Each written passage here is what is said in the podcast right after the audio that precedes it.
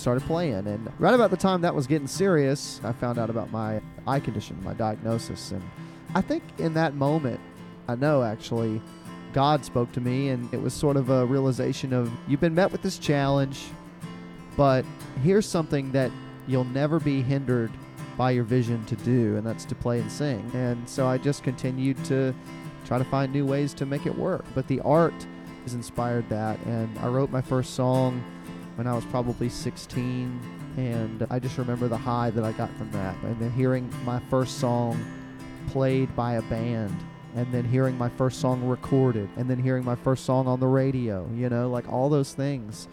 It just it never gets old you know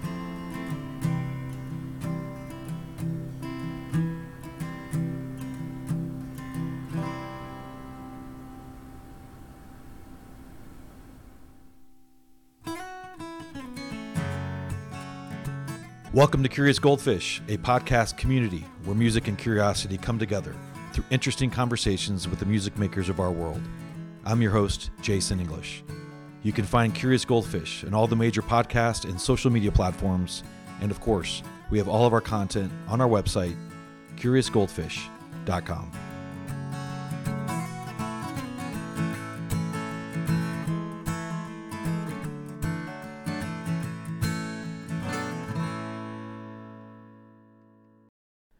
My conversation with singer songwriter Wyatt Edmondson ended up being a two act play, and I hope you find each equally interesting and educational.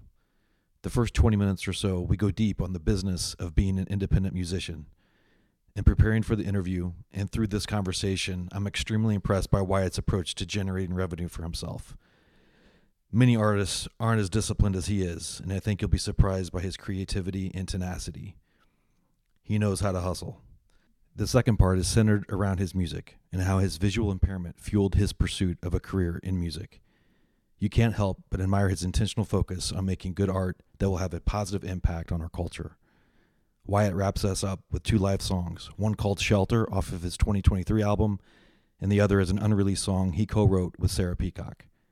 Here's Alabama fan and current Nashville resident Wyatt Edmondson. Let's dive in. Wyatt, thanks for joining. yeah man thank you jason appreciate it We're in Florida. It's the middle of January. We're here for 30A Songwriters Festival. You've been here before, right? yes actually this is my seventh year here Seventh. Yeah, I got in really early when I was still in college, and I mean, I've literally grown up with this festival. It's seen me, and I've seen it change in so many ways, and uh, I've experienced a lot of growth as a result of being involved with Russell Carter and and just the 30A Fest and some of the other things that he's put on, and it's just allowed me a lot of great opportunities. So I'm very thankful. Yeah, what about it has has enabled that growth?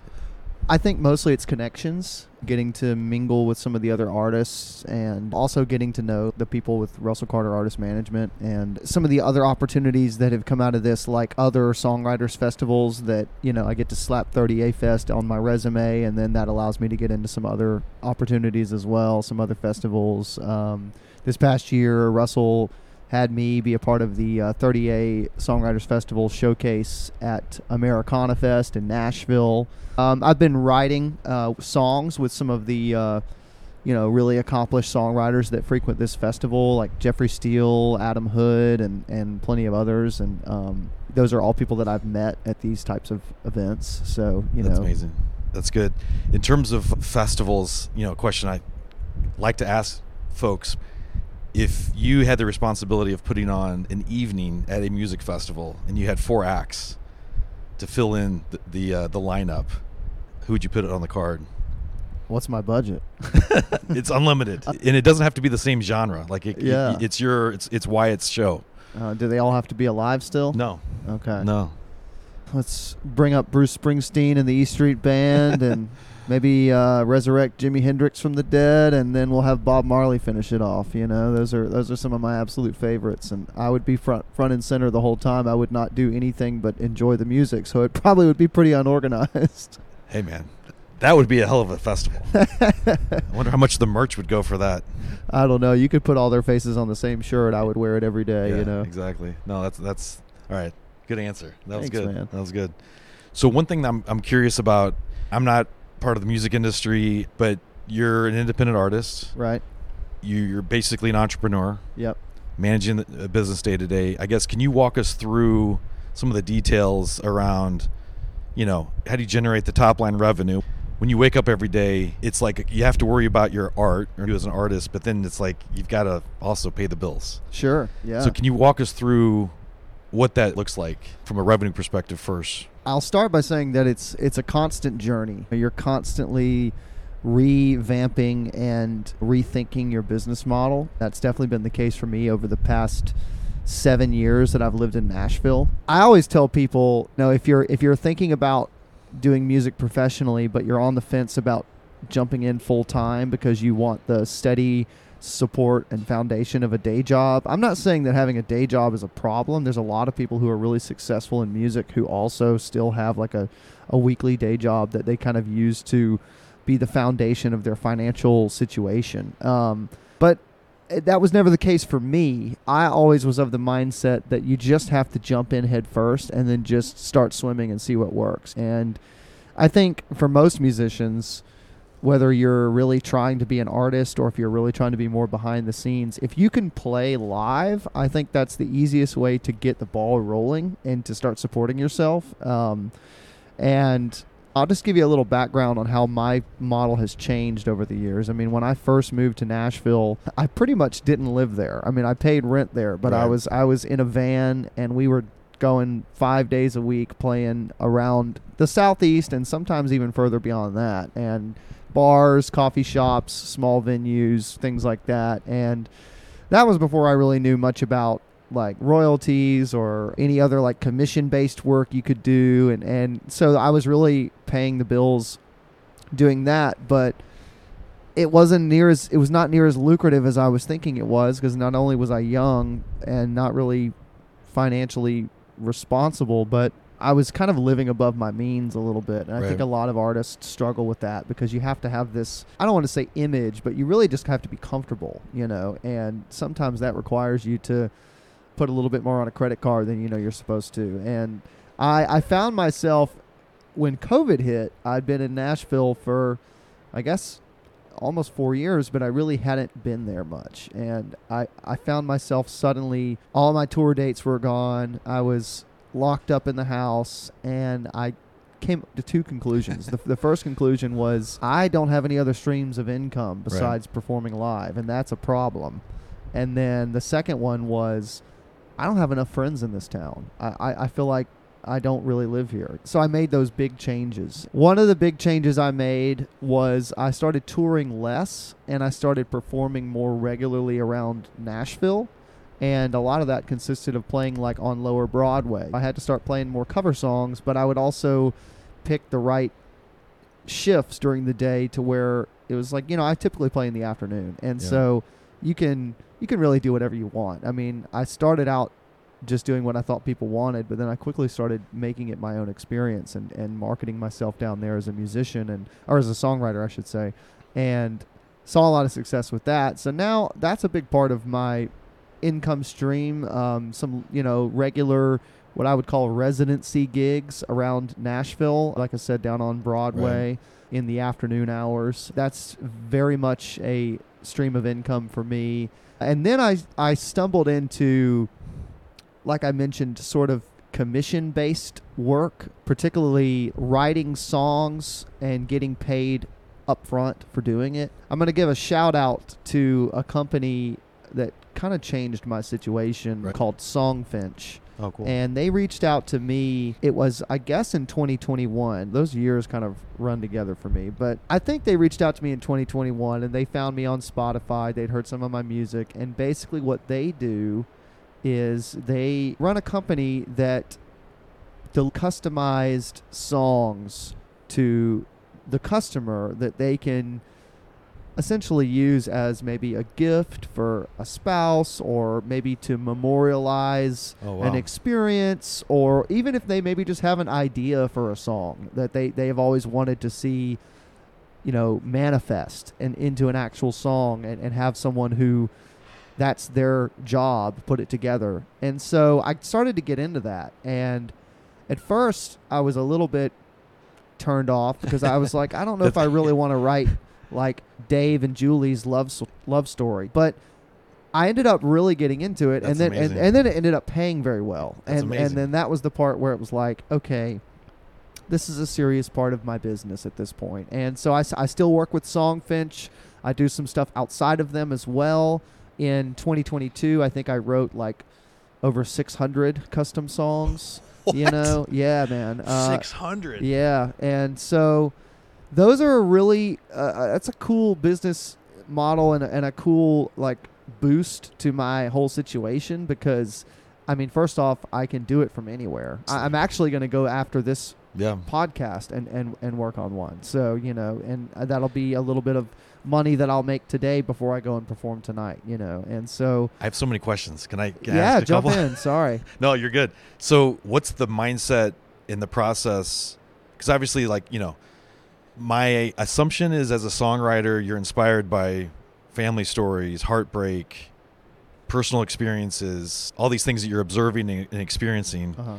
Is it the same thing for Jim and Julie? That do you ge- have any idea what their story is and their background, or do you have to kind of like in your mind make up a scenario? You no, know? so I mean, it's actually really streamlined, and it gives the customer an opportunity to provide me with a lot of helpful information and sort of give me a So you're fed nu- nuggets of yeah. I mean, they okay. sort of give me a roadmap, but I'm free to take whichever whichever way I want to go. You know, there's there's a finish. There's there's an ending point on the map, but I can choose how I want to get there. You know, and um, it's really fun. And, and That's actually, incredible. I think it's really attributed to my ability as a songwriter for my own music, particularly just making me a faster writer Hmm. because it's just more constantly flowing ideas and. And so, you know, I have nothing but good things to say about it. Yeah. Um, Is there a for, is there a formula that you've kind of developed?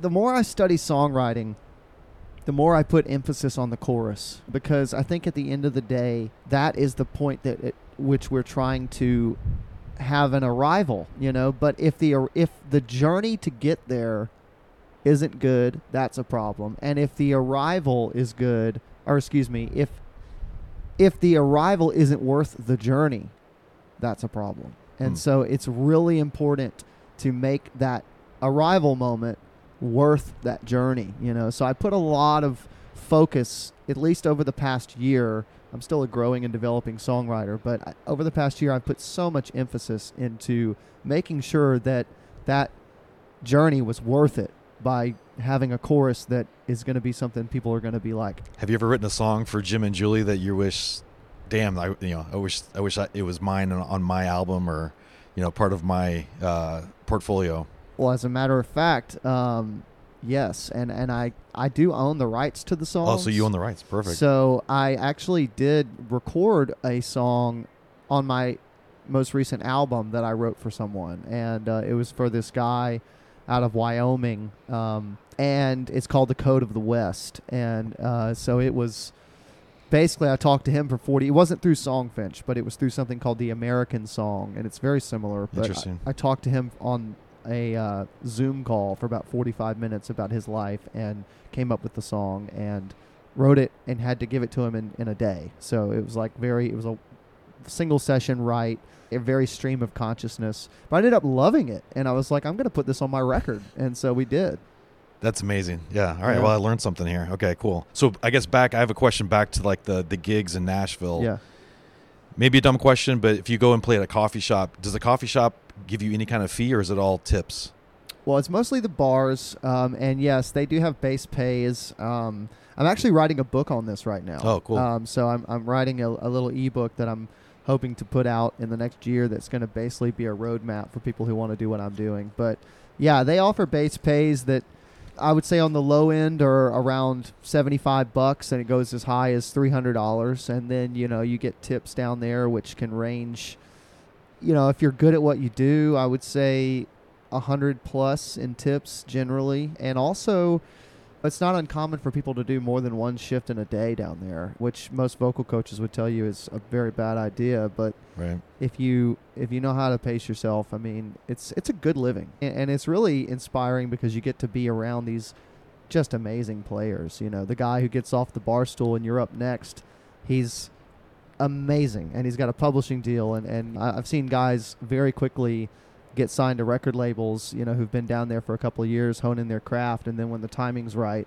they just launch. So I, I'm very lucky, and, and I'm not at all uh, ashamed to say that I'm down there because Yeah. sometimes when you move to Nashville, some people are like, "Oh, Broadway, that's where musicians go to give Right. up their dreams." Right. No, that's where you go to hone your craft, Yeah. in my opinion. So you, the live music and taverns and such with uh, the fees and then the tips, the commission based stuff, and then there's what merchandise probably. Oh right? yeah, I sell CDs and vinyl down there. Um, I'm always getting people to sign up for my email list down there. I mean, you're you're basically touring without having to travel, because tourists come from all over the world to come see music on Broadway. I'll have people from all of the 50 states, people from Europe, people from even further than that, who connect with my music. And then if I go out on tour, I've, I've had them come and buy tickets to shows, you know. And so it's a cool way to build up an audience, kind of in a grassroots approach. you Yeah, know? that's awesome. What what kind of surprises me is I think some artists when they're playing taverns, you know, doing doing their thing, and it's you know covers probably sprinkled with originals, right? Yep. They actually they actually sort of assume that like, hey, you know, I'm up here on stage, I'm doing my thing. Tips are going to come, and the, guy, the the folks are just going to know to Venmo me or buy the T-shirt. There's not a lot of active marketing, you know, and Uh-huh. I, I'm like, you guys are missing a huge opportunity here. Yeah, I think it. The best way to do it is to do it, it subtle but intentionally. You know, um, I have plenty of little one-liners that I'll say on stage that are, whether or not people realize it, Yeah. prompts. Yeah, you you're nudging them. Yeah, Yeah. and and, it, and I've gotten it down to a science, and and it's all genuine. You know, I think that's the most important thing. You're not you're not up there like a angry monkey with a with a tip jar going, "Give me money." You know, I mean that's it's never going to work. You know, it's it's about the art, but people who are connected to you will always make it worth your while. Yeah. This podcast is a sort of a passion project. I have a full time job. I'm in Right. corporate world, technology, and sales, and it's pretty common sort of mindset and framework to say like the the cost of acquiring a new customer is so much greater than you know an existing customer, right? Sure. So it's, it's like you know once you get a customer in, you nurture them, you retain them, you try to upsell them, Yeah. because you've got the access and the relationship. I would assume it's the same thing for an artist. It is. right? I think what what you just touched on is most notably demonstrated in an email list Yeah. um, because social media we're not in control anymore uh, because of the algorithm. Yeah. You know, I mean, most of artists who post on social media, like let's say you have ten thousand Instagram followers. Well, if you make a post, only about 500 of those followers are actually going to see that post most of the time, and then only about you know 300 of them are actually going to actively engage with that post. So i mean 10,000 people who you've met who like your music only 300 of them are really going to get something out of a content piece. That's crazy. in an email if you got 10,000 email list subscribers that email is going to go to every single one of their inboxes. Now i'm not saying they're all going to open it and interact with it but it's a much higher percentage. I think it's like social media is about 5% i think uh, email in the music business is around 28% yeah. so it's a much better conversion. And with my email list, I try to have fun. I try to,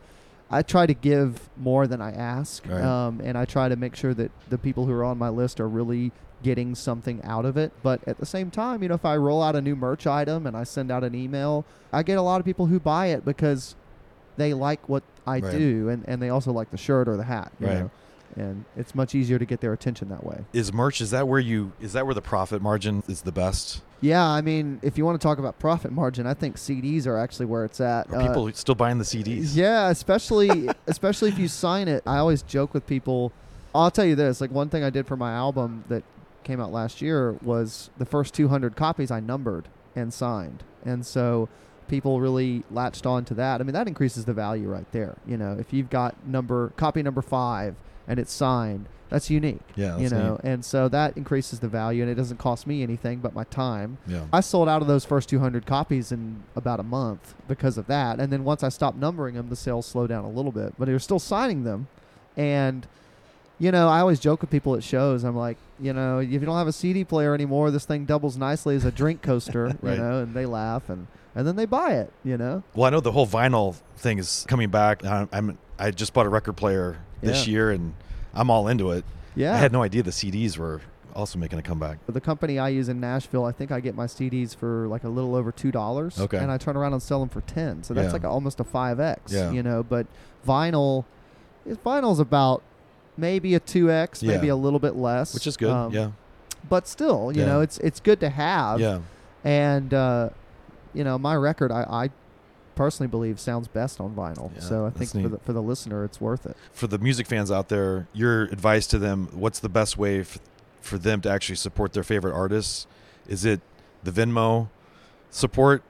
Is it the merchandise combination? The the best way to support, and not even just on what's going to net me the most profit, but just what's going to net me the most satisfaction Yeah. is is something transactional like buying my album, or maybe even hiring me to come and perform at like a house concert. You know those Right. kinds of things. I've had people before just give me a, a big old tip or something like that, and that's awesome. I Right. love that. But Right. sometimes it, it almost feels like they're doing it because they think that you're struggling. And, and it's like well i'm not but i do appreciate that you know and, and it's it's always from a place of love but buying the buying the music listening to it sharing it. I had a fan in uh, massachusetts who bought 30 copies of my cd and just gave it away to friends Oh, that's amazing. and that was awesome. Yeah, And that's that's great.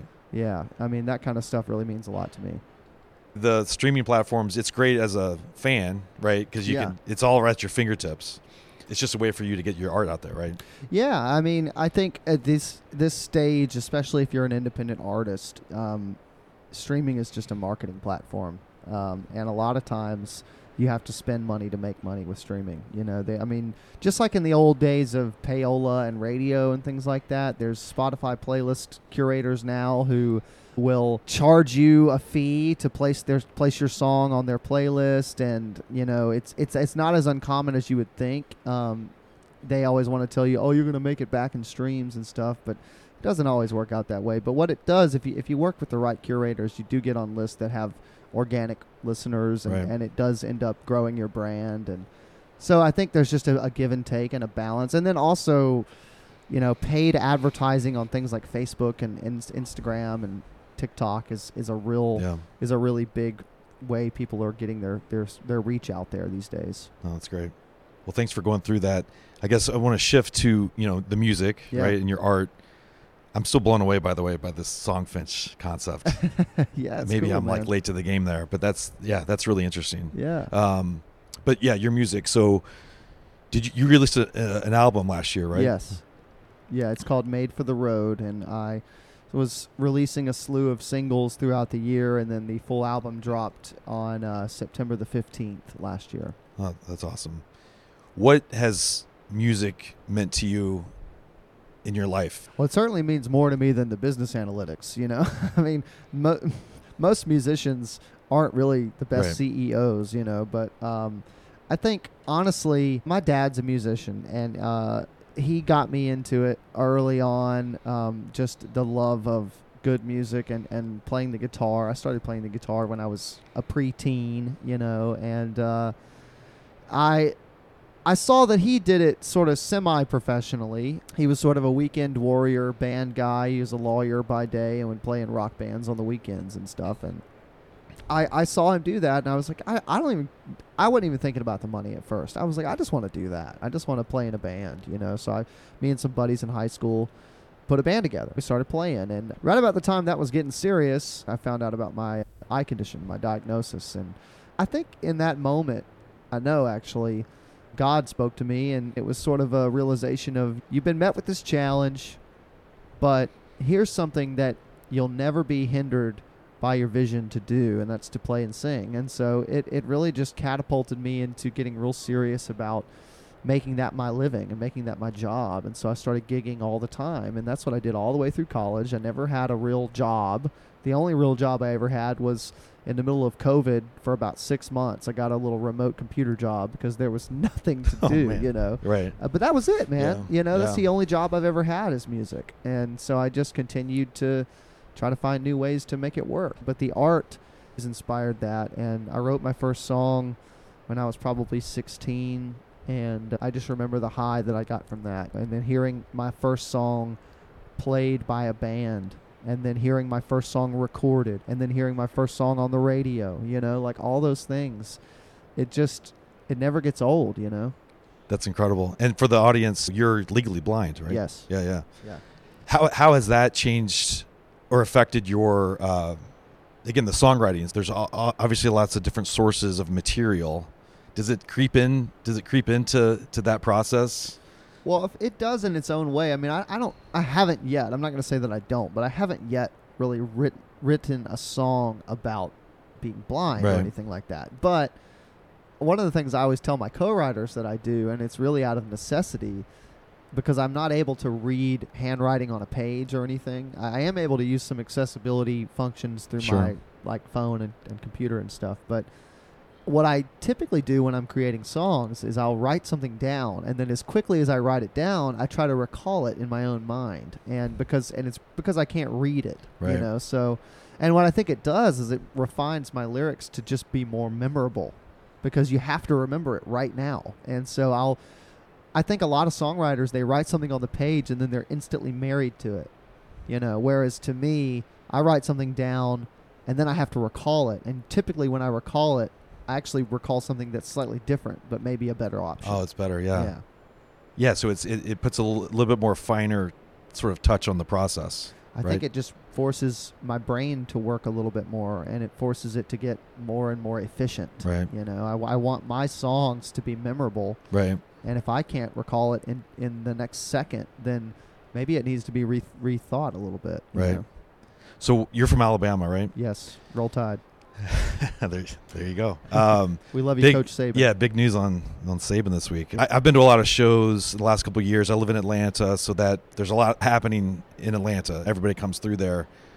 I think one of the most memorable performances I've seen in the last two years since moving there was at Eddie's Attic, Uh huh.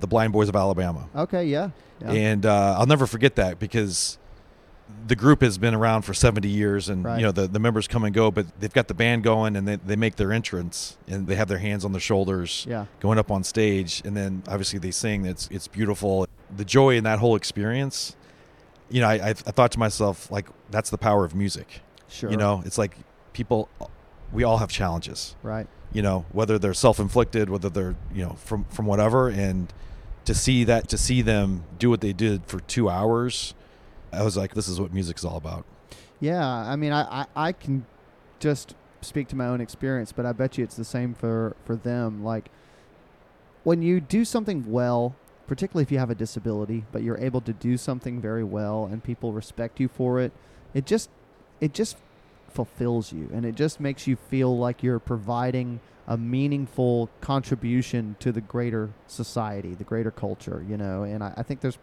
sadly, there's a lot of people out there who struggle with disabilities that haven't found that avenue for themselves yet, and they might feel like, I just I don't have anything to offer, you know. And as a musician, whenever I play shows, I always talk about how like I'm not able to drive a car, but because of music, I've traveled the world, and that's that is God. That that is the power of fate and and the power of a story and the power of just living life to the fullest, you know, and, and finding ways to do the things that you really want to do. And people, I don't want to say people are inspired by me, but I mean, they connect with that idea because everybody has a story. Everybody has something they chased after in their lives. And when you get it, when you find it, it just empowers you. It empowers you to keep going. right i i believe that every musician has a mission whether they kind of know it just Yeah. you know kind of explicitly or not do you do you think you have a mission Yeah, I mean, I think my mission has always been the same. The mission is really just to have a life that I am proud of. One of my late professors, Robert W. Smith, has been a huge mentor to me. He just passed away, uh, but he he always said, "I don't have a job. I have a life," and that's that's how I've always wanted to feel, and that's how I do feel. I wouldn't be of that mindset if it weren't for people like him. right how important is your faith It's very important. I've written some faith-based songs, but I just carry my faith around with me, and and I try to be, especially when I'm in the the view of the public eye or anything. I I definitely try to just be the type of person that other people will gain something from, you know. And I'm not I'm not an evangelist. I don't necessarily think that is the best methodology of spreading the word of God. Right.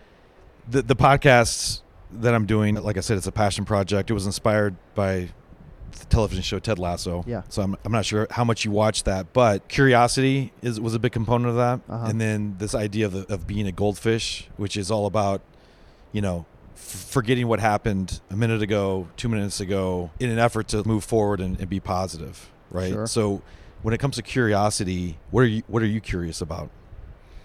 That's awesome. Um, Self development, I think, is the best way I can say that. Uh, I've always enjoyed consuming literature or videos or you know listening having conversations with others about how we can be the best versions of ourselves um, i've never been that interested in fiction you know i've always really been interested in just becoming a better version of myself but you know, a way you already are your best version of yourself. You just have to be aware of that and be present. And so I've gotten a lot out of authors like Eckhart Tolle, if you've ever heard of The Yep. Power of Now. Right. That book changed my life. Books on just how to be a person who has a life of affluence, uh, to be a person who doesn't want for anything but has what they what they need. I'm, I'm always curious for people who have insight or share that passion. You know, I always want to get inside someone else's head and just see what what what works for them and how they are their best self, you know. That's great. So it's January 2024. 2023 is a big year for you. What are your goals for the rest of this year and beyond? I think I read somewhere where one day you want to be on stage or tour with Drivin N Cryin. They're playing here tonight. Yeah. Are you gonna are you gonna are you gonna be able to find find them and, and make that happen? I'd love to. Absolutely. Those guys are awesome. Kevin Kinney and, and the rest of the group is they're they're great musicians. Uh, opening for a a a larger act is always something that's on the docket. It's Sure. always some, it's always a goal. I did a lot of touring last year. I actually ended up running myself into the ground. Hmm. I struggled with a little bit of uh, vocal issues last year. I had Hmm. to cancel about a month's worth of my tour dates. Uh, I had to go to a speech therapist and figure out what I was doing incorrectly and, and fix that. And I'm, I'm uh, back to 110% now, so that's Perfect. great. But Perfect. this year, I think my biggest goal is to sow my seeds around Nashville to, to co-write with people who are exactly where I want to be as a, as a songwriter. And I do think that that is the fastest track to getting those opportunities like you're talking about. You know, if you write a song with one of the guys in Drivin N Cryin as an example, and they love it, and even if they don't cut it, but still they have you now have a relationship, and they might say, "Hey Wyatt, I really like you, man, and like we want to bring you out on the road, and and like let's do some of that, you know." And so that is, I think that's how that stuff happens. It's not why I'm doing it. I'm doing it to make great songs, and uh, but I'm the relationships and the result of, of that is is a great is a great perk. Awesome. Well, thanks for being here. Good luck this year. Thank you. And uh, I would love if you played a couple songs. I'd love to, man. Let's right. do it. Thanks for having me, by the way. Thanks, Wyatt. It was a pleasure. Yeah. Appreciate you. I wrote this one for my soon-to-be wife, and uh, when we were just kind of about a year into our relationship, I think, and it's just a song about when you find somebody that is really there for you in all of life life's moments. It's sort of like the shelter from the storm, no matter what, you know, no matter what the weather is. And so this one's called Shelter.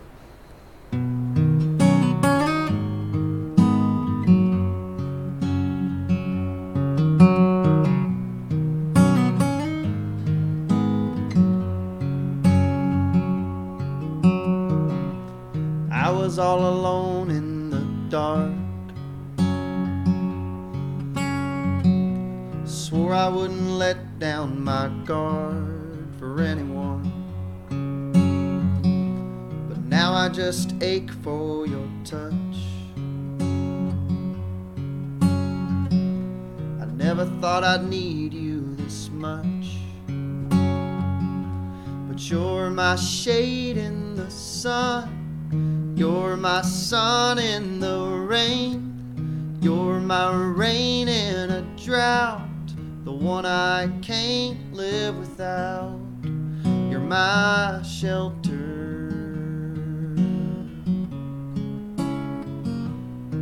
You're my shelter.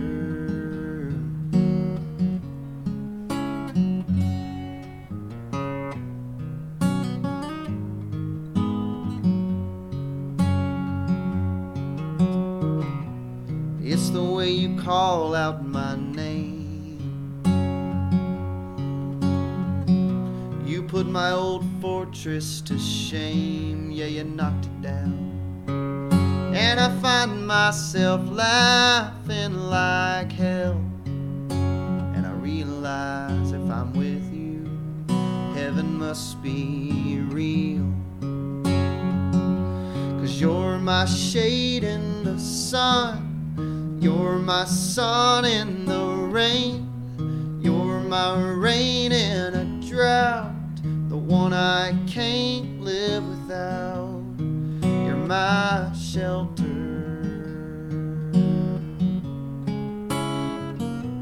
You're my shelter.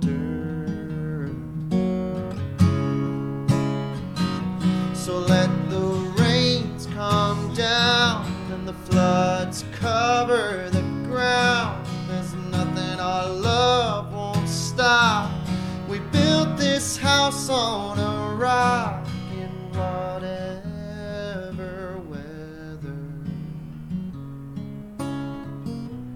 Honey, you're my shelter.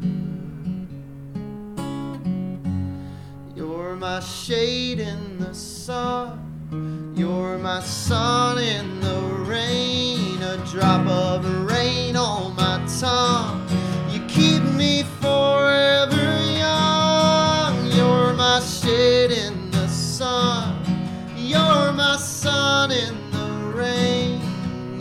My rain in a drought.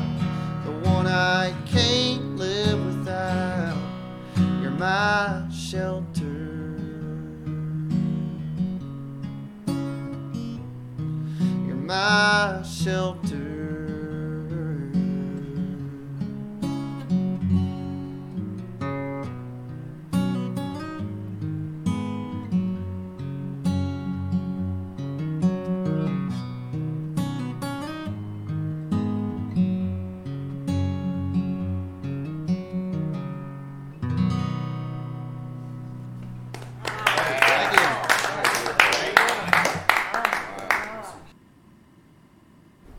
This one's not released, but uh, I wrote it with my friend Sarah Peacock, who I met here. Um, I think maybe my second year here at the festival, and uh, we've become really, really close friends. And uh, yeah, Sarah, she's going to be playing tonight. I think she's just getting into town today. But um, I got this idea when I was on an airplane. I get a lot of ideas on airplanes. I don't really know why, but something about being 30,000 feet in the air, you know?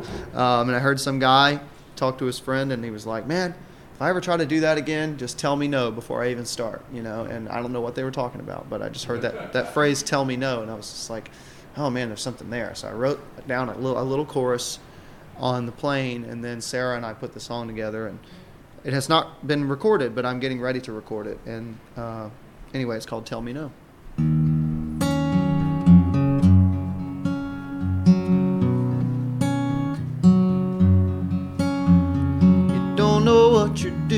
I'm not strong, I'm weak. You got me searching for something I know I don't need. The angel in you brings out the devil in me, and I could lose everything. So tell me no, don't get too close. I've got a good woman waiting at home. It's just my sin, tonic and gin that bends me into a person I don't even know. So turn and go. Tell me no. You might think it's forever or just for a good time. I'm trying to hold it together, not cross that line. Don't wanna wake up tomorrow shaking off tonight. Yeah, we both know it ain't right. So tell me no, don't get too close. I've got a good woman waiting at home. It's just my sin, tonic and gin that bends me into a person I don't even know. So turn and go and tell me no. Tell me not to throw away the only good I've got. Don't let me be the monster that I know I'm not. Just let me walk away and follow my heart home. And tell me no. Just tell me no. Tell me no. Don't get too close. I've got a good waiting at home. It's just my sin, tonic and gin that bends me into a person I don't even know. Turn and go. Tell me no. It's just my sin, tonic and gin that sends me down a broken road with a bitter end.